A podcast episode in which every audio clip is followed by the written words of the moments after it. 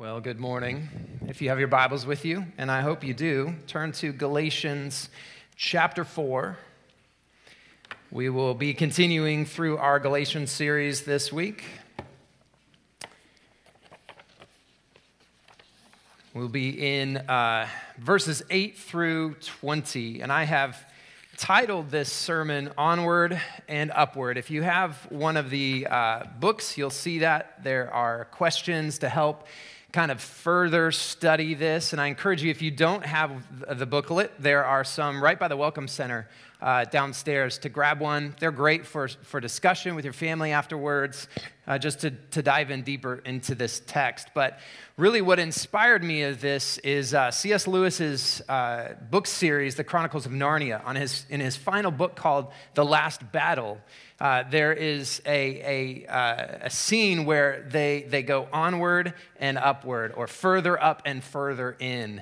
And this is really the call of the Christian life, to keep our attention and our affection upward upon Christ and to continue to draw closer to him. And that's that's really what our text this morning is, is pointing to, as Paul, uh, with great angst, writes to the Galatians, uh, the believers in, in, in the south region of Galatia, and charges them not to look backwards, but to look forward, not to slide down the hill, but to climb up the hill toward Christ, to keep their attention and their affections on Jesus. So last week, uh, Pastor Mike preached through the end of chapter three and into the first part of chapter four, where Paul wrote, reminding the Galatians they are no longer slaves with a lowly status, but sons with all the benefits and blessings of a son and an heir. And they are an heir in Christ Jesus. And if you have been granted, Paul writes, the blessing of relationship and status of a son, Paul then today says, why on earth would you act as though you are a slave? Why would you return to the bondage that you once knew after tasting the freedom of Christ? Paul will continue this argument through our text today. And the big idea that I hope we walk away from our text today is that God's true people, uh, Abraham's descendants of faith, an argument that Paul made earlier in the book, God's true people reject idolatry, embrace the gospel, and grow in grace unto the end. And so Galatians chapter four, verse eight through verse twenty, we'll read that together and then come back uh, and look, look a little deeper at it. Verse eight, Paul writes this, formerly, when you did not know God, you were enslaved to those by the nature, that by nature are not God's. But now that you have come to know God, or rather to be known by God, how can you turn back again to the weak and worthless elementary principles of the world, whose slaves you want to be once more? You observe days and months and seasons and years. I'm afraid I have labored over you in vain. Brothers, I entreat you, become as I am, for I also have become as you are. You did me no wrong. You know it is because of a bodily ailment that I preached the gospel to you at first. And though my condition was a trial to you, you did not scorn or despise me, but received me as an angel of God, as Christ Jesus. What then has become of your blessedness? For I testify to you that, if possible, you would have gouged out your eyes and given them to me. Have I then become your enemy by telling you the truth? They make much of you, but for no good purpose. They want to shut you out, that you may make much of them. It is always good to be made much of for a good purpose, and not only when I am present with you, my little children, for whom I am again in the anguish of childbirth until Christ is formed in you. I wish I could be present with you and now change my tone, for I am perplexed about you. This is God's word. May it do a great work in us today. Well, the context of this text, we jump in mid-letter, uh, is Paul is saying, instead of keeping in step with the gospel, free as sons of God in Christ, many of the Galatians were turning to their former life of bondage, enslaved to sin. Paul likens righteousness by means of the law to paganism, really life without the knowledge of God. This is what he's saying. As you place yourself under the bondage of the law, it is as though you were living as God is not present in your life. Paul warns with utmost urgency, do not live as one in darkness now that you have the light. Like an orphan having been adopted into a loving, caring family, given the full blessings of a son, they have, like this orphan, then rejecting this gift and returning to the terrible living conditions of the orphanage. To Paul, this is absurd. This is foolishness. In fact, we looked a couple weeks ago, Paul calls it out and he says, why are you being so foolish, Galatians? When you have been given such a great gift as adoption into God's family, why would you return to the bondage of sin? Now, one thing I want to note is that in verse twelve, as we just read, Paul refers to them as brothers. And the word that's used here, the Greek word that's used here, is uh, could be translated as brethren or church. It's brothers and sisters. So the word there that's used is different than what Mike looked at last week in the word that's used for sons. Uh, this word here is church. And so these are believers that Paul is addressing. Their, their salvation is not in question. And Paul is not uh, as much questioning their salvation, but their sanity. That's what's in question right here. Paul is saying, why are you being so crazy to reject what God has done for you and return to what, what used to keep you in bondage? Why, when you have tasted the life of freedom in Christ, would you return to the bondage of idols, which he compares to being under the law? And so that leaves us to ask the question, what is idolatry? Paul, this is one of Paul's main themes here. They're returning to idolatry. They're returning to setting something in place where God rightly should be. Why the lure of idolatry? We see it throughout Scripture. What idolatry is, in basic terms, is putting anything in the place of importance which God alone deserves, essentially breaking the first commandment. You shall have no other God besides me. It's the first commandment that God gave his people. Anytime we usurp God of his rightful place of prominence in our worship, with our affections and our attention, we are committing idolatry. And the reality is, as Paul says here in the text, when you didn't know God, when you were enslaved by those that by nature are not God's, he's saying God is not behind this. This is not worship of the one true God. And what we see behind every idol is the luring whisper of the serpent. Way back in Genesis chapter three, where the serpent whispers in Adam and Eve's ear, place yourself in that role of importance. You can be like God. This is what idolatry is, is, is placing something in God's rightful place. Little statues are not so much a problem today. Well, I guess if you count the bobblehead, uh, you know, sports characters, but we're not necessarily bowing down and praying to these statues as they used to do back during the time that this letter was written.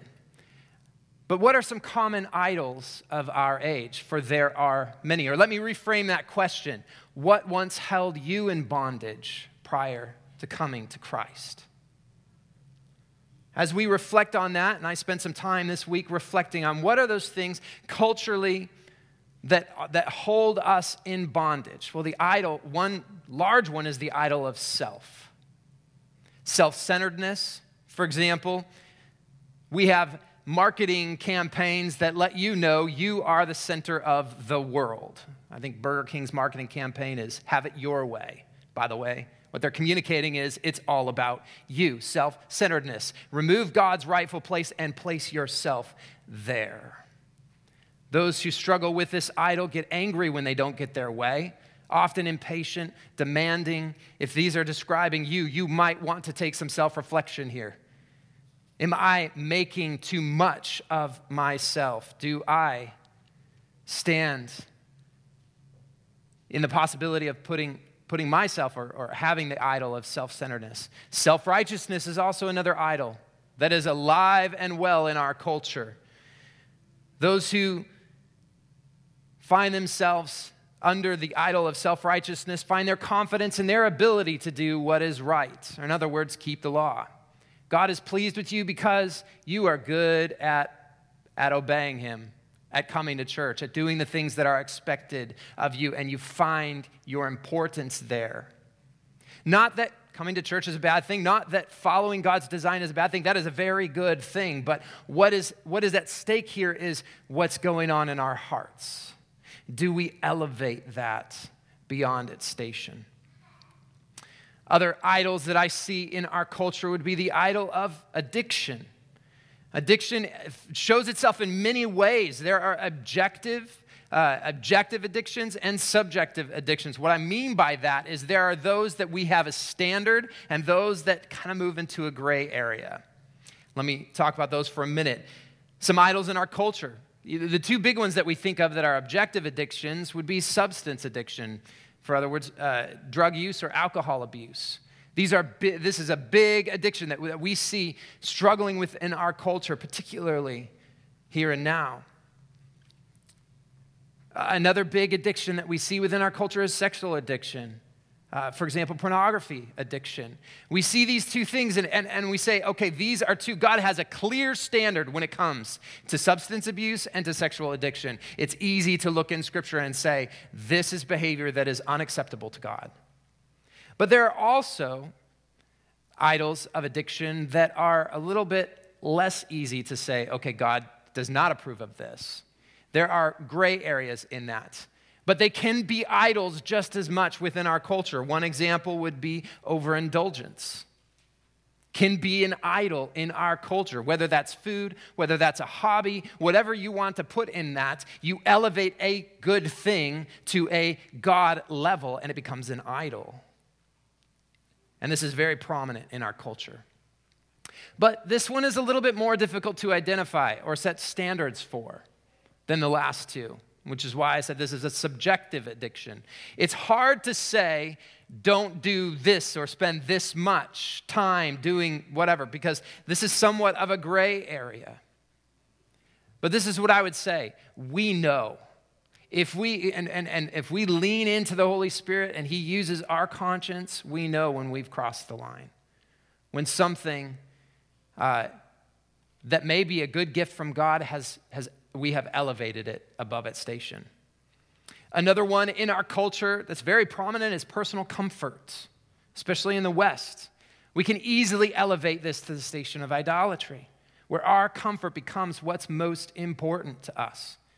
And again, this is difficult, as there's no standard to say this is this much is okay, but this much is not, right? It's hard for us to say you shouldn't do that because there is no clear-cut text for us to point to and say, this is wrong, this is right.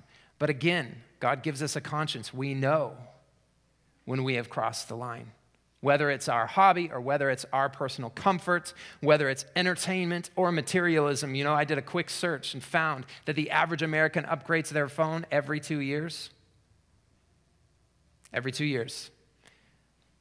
We upgrade our cars, we upgrade it. We are a culture that is always looking to the next best thing.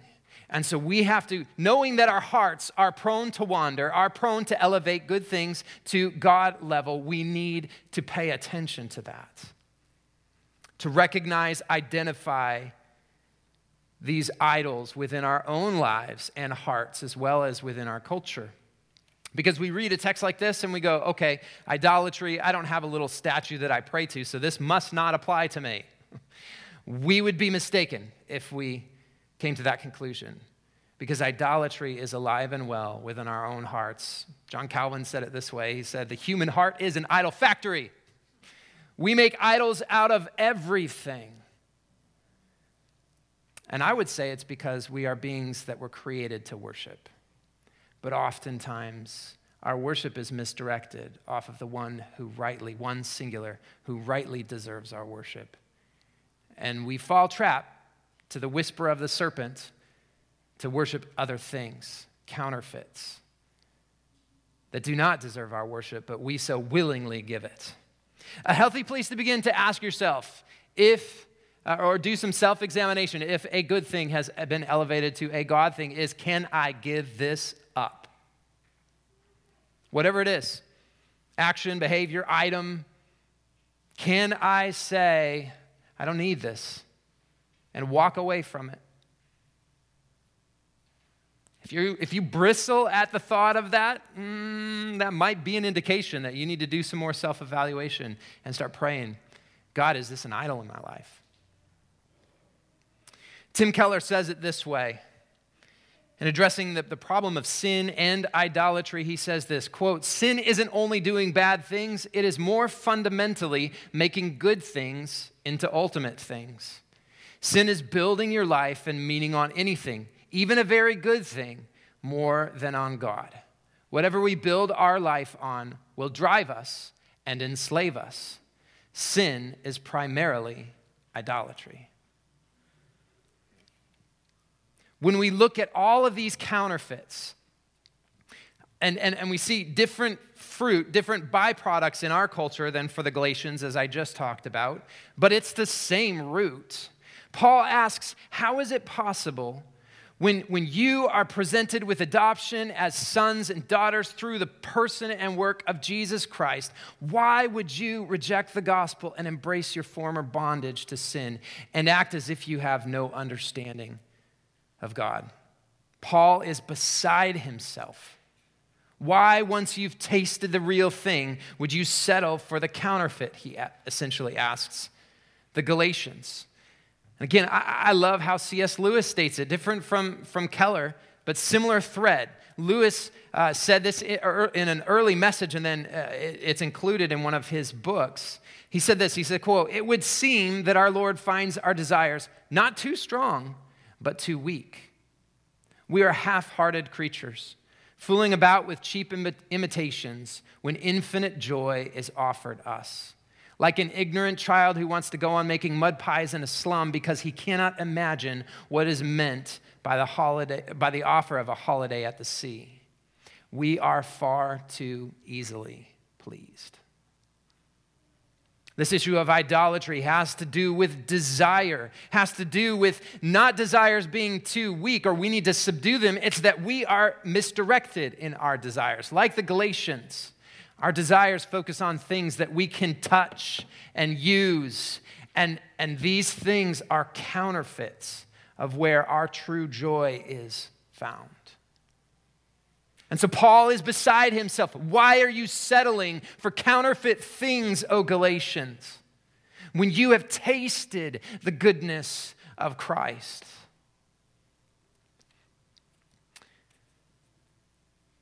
And so Paul charges the church. Formerly, when you did not know God, you were enslaved to those things by nature that by nature are not God's.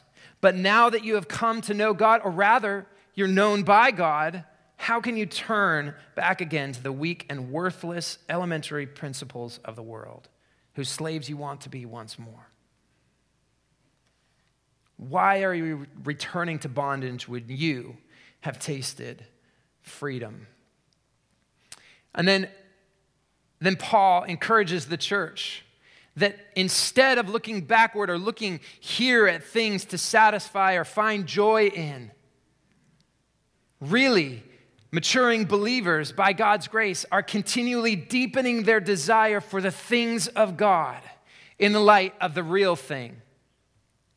And as we see God for who he truly is, and as we grow in our knowledge of him and grow closer in our intimate relationship with him, the real thing that brings us joy becomes what we desire. And the counterfeits, they lose their shine.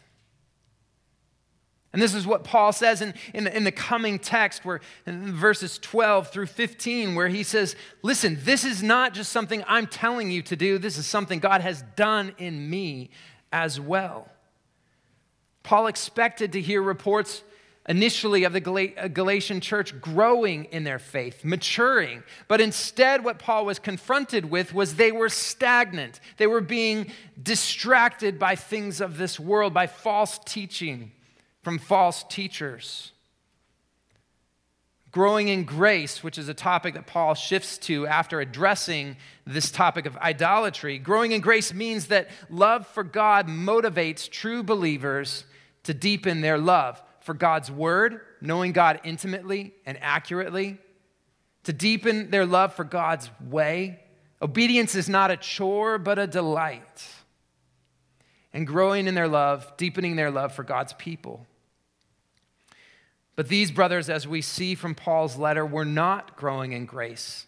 They rejected the gospel and turned to the law, to works of the flesh. They were deceived by silver-tongued false teachers, in which to Paul, this way of living is really no different than paganism, than godlessness. And so after describing the foolishness of their actions, Paul turns his attention to how they ought to be. In verses twelve through fifteen, Paul encourages them to grow in grace, to reject idolatry and grow in the grace of God. He says, brothers, I entreat you. And again, brothers can be translated as brothers and sisters. Church, I entreat you, become as I am. For I also have become as you are. Now, we're four chapters in, verse twelve of Paul's letter to the Galatians, and this is the first imperative or authoritative command in Paul's letter. He's been describing to them of their, their, their condition, their waywardness, the, the fact that they've been deceived by these false teachers, and Paul then takes a shift here in, in, in chapter four, and he says, this is how you ought to be growing in grace. This is where you've been distracted. This is how you ought to be moving forward, onward, and upward. He says, become as I am. Grow in the grace of Jesus Christ. Paul had declared and demonstrated his freedom in Christ to the Galatian believers. He was a Jew by birth and lived in complete observance of the law. We saw that a couple months ago when we studied the, the book of Philippians. If you want to go look at that, Philippians chapter three, specifically verses two through eleven, Paul gives his pedigree of sorts, where Paul says, if you want to look at a good Jew, Paul says, I was one of the best. And he lists his list of credentials, and he was not kidding. Paul played the game well. But at the end of that list, he said, but it was worthless. Absolutely worthless. What has value is knowing Christ and what he has done. And so Paul says, this is not just something I'm telling you to do. This is something, a work that God has done also in me. And so Paul, as he challenges the Galatians to be as he is, he wants the Galatians believers to remember the gospel he proclaimed and demonstrated before them, to recall that moment where they first heard the gospel when Paul came and preached to them. He wanted them to remember that he is also a product of the gospel at work in his life, being a Pharisee of Pharisees. But and, and that he does not wish for them to return to godless living by their own self-righteousness. And so as I read through this, this is not something that's isolated here to the book of Galatians. Paul makes this assert- assertion in, in other letters as well. But I think we have a discipleship moment here. If you are here this morning, you consider yourself a follower of Jesus Christ. Can you say the same as Paul? Can you imagine yourself telling someone, be as I am? Or as he said in First Corinthians chapter eleven, verse one, be imitators of me as I am of Christ. Or Philippians three seventeen, brothers, join in imitating me and keep your eyes on those who walk according to the example that you have in us, the apostles. Can you tell fellow believers to imitate you inasmuch as you are imitating Christ? Let that sink in for a moment. That is a that is a heavy charge. And if we were to do this in our own strength, that would be a burden, wouldn't it? I know it would for me, because I know my failures. The times I stick my foot in my mouth or forget to do something, I know how I fail people. And I know that for me to say, follow me as I follow Christ, there is a lot of weight to that statement. But Paul desires this for the believers in Galatia. He desires this for the believers in Philippi that read, read his letters. He desires this for the Corinthian church, and God desires this for us as well. That we would get to the point that we would stop playing with the mud pies, as C S Lewis says, the idols of this world. We would see the beauty of Christ and say, there is no greater joy than what Christ has given.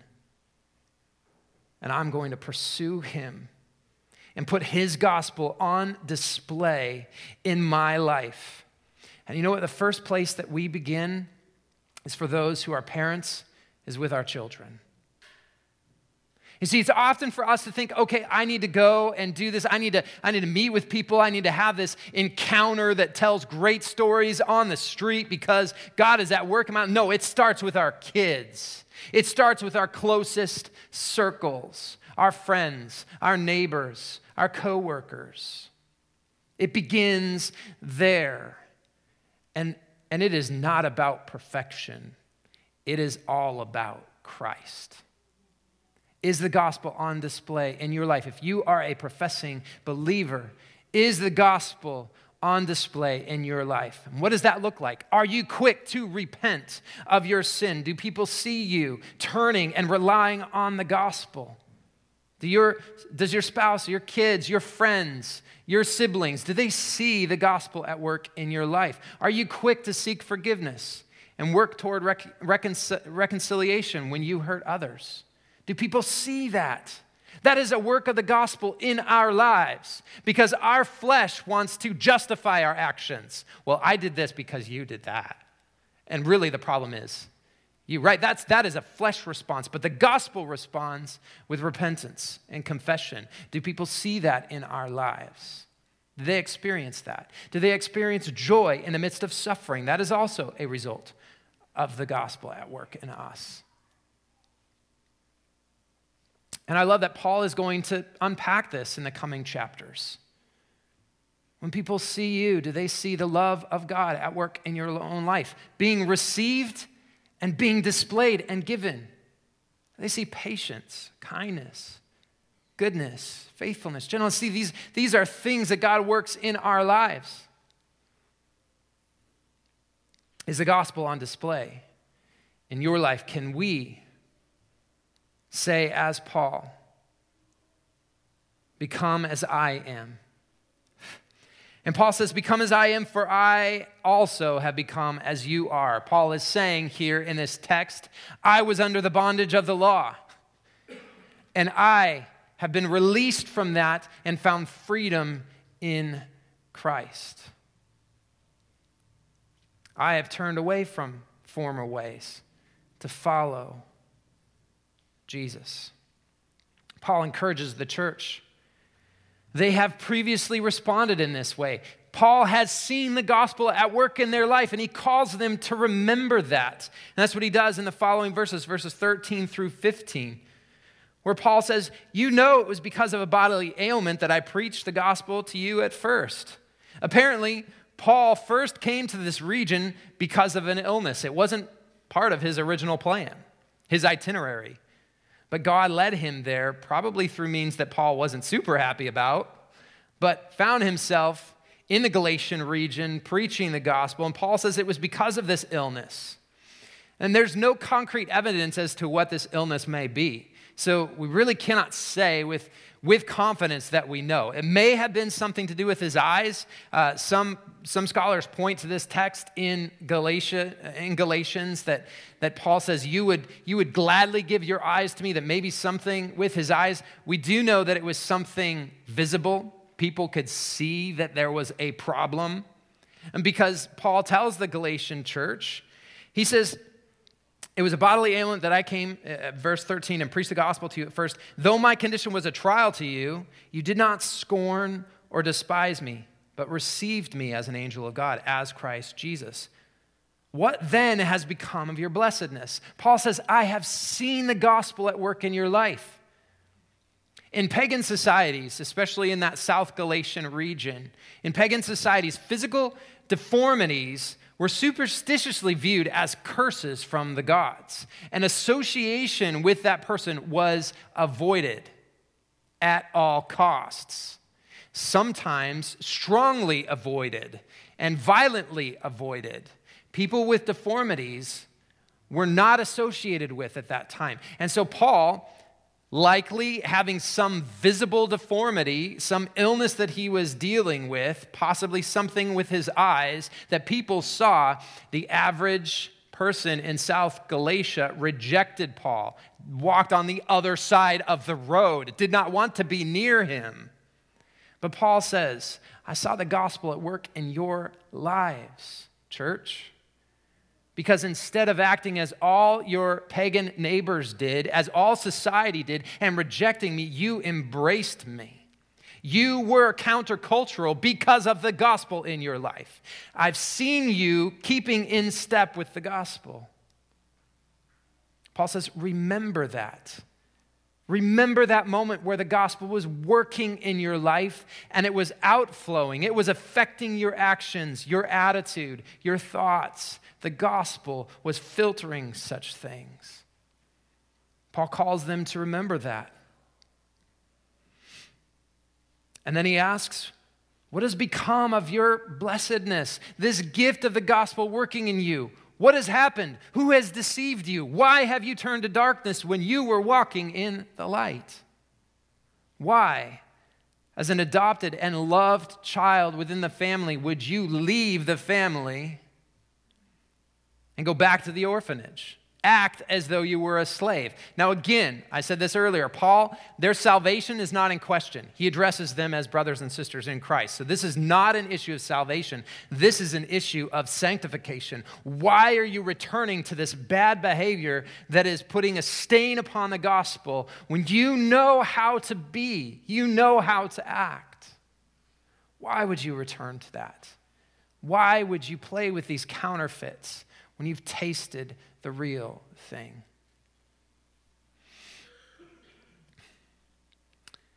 Having shown evidence of the gospel at work in them, Paul is beside himself. Why would they turn to works of the flesh? To Paul, this was utter foolishness.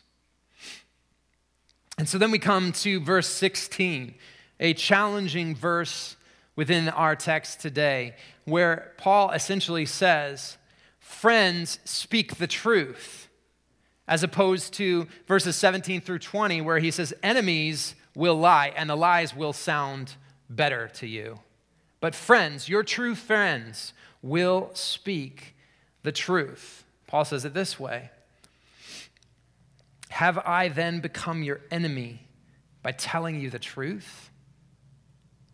Paul is showing them, I'm not here to tear you down. I'm actually here to reveal that you are heading in a destructive path and to call you to keep step with the gospel, to return to the way, the path in which you know you ought to walk, the path of freedom in Christ, not bondage to the law.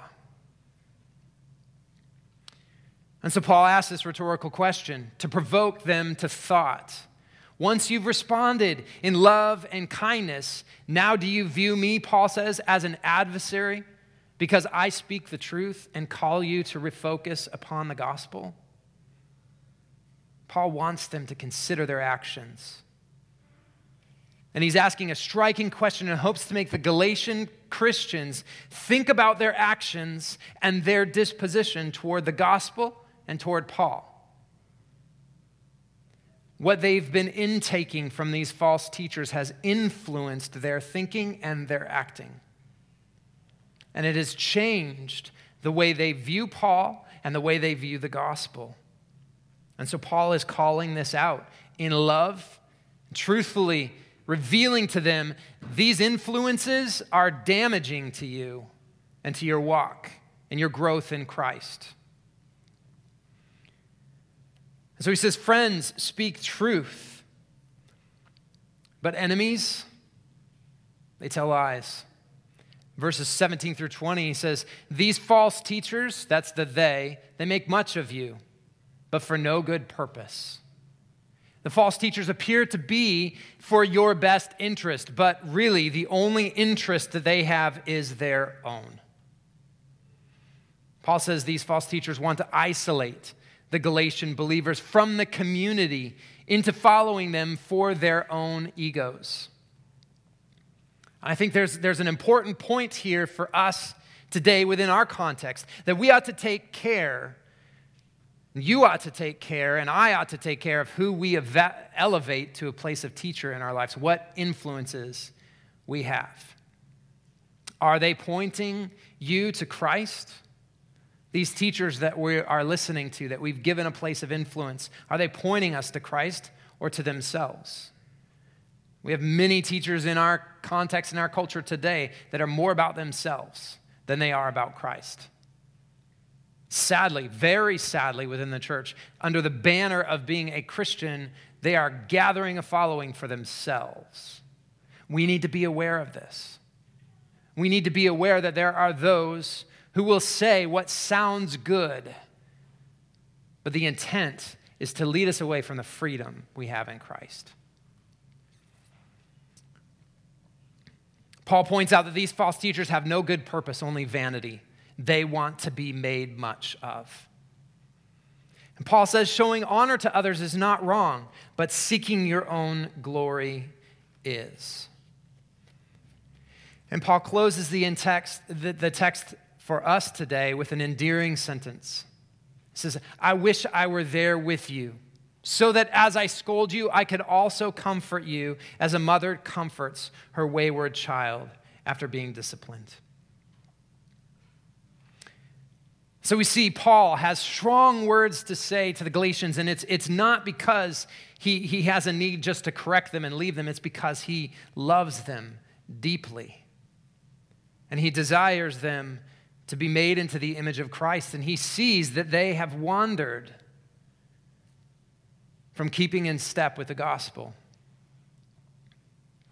And so in our text, Paul confronts the waywardness of the human heart to make good things more significant, to take good things and elevate them to the station of God.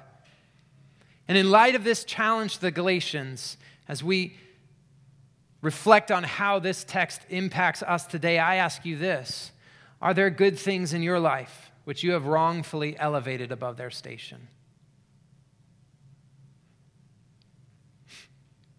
How are we to respond if there are? If the Holy Spirit is convicting you, you are seeing things in your life that are too important. How are we to respond? First, acknowledge your need for the gospel, your continual need for the gospel. Recognize that in this way you are out of step with the gospel. Second, repent. Return to the Lord. And third, take the needed measures to realign, realign yourself with the gospel. And maybe this requires drastic changes, removing something that is distracting you. Maybe, uh, maybe it's small alterations to realign your heart, but by grace, take action to remove distractions, pursue Christ onward and upward. And constantly remember the good work of the gospel in your life. Ask God to remind you of those times which he has worked in your life for his glory. And if you are here this morning and you have, you've come to realize that you have not truly responded to the gospel, I don't care if you grew up in church, you've been in church your whole life. If you have not responded to the gospel today, I plead with you to respond to the gospel. The gospel is the good news that Jesus has taken the punishment of our sin and suffered in our place so that we may stand without stain, as the psalm sings, dressed in his righteousness alone, faultless to stand before his throne, no longer in darkness under God's wrath, but adopted into God's family. If you have not responded to the gospel this morning, I plead with you, turn to Christ. Place your trust and your faith in Jesus. Repent of your sins and trust in Christ. And I pray that we walk away from this text today knowing that God's true people reject idolatry, embrace the gospel, and grow in grace unto the end.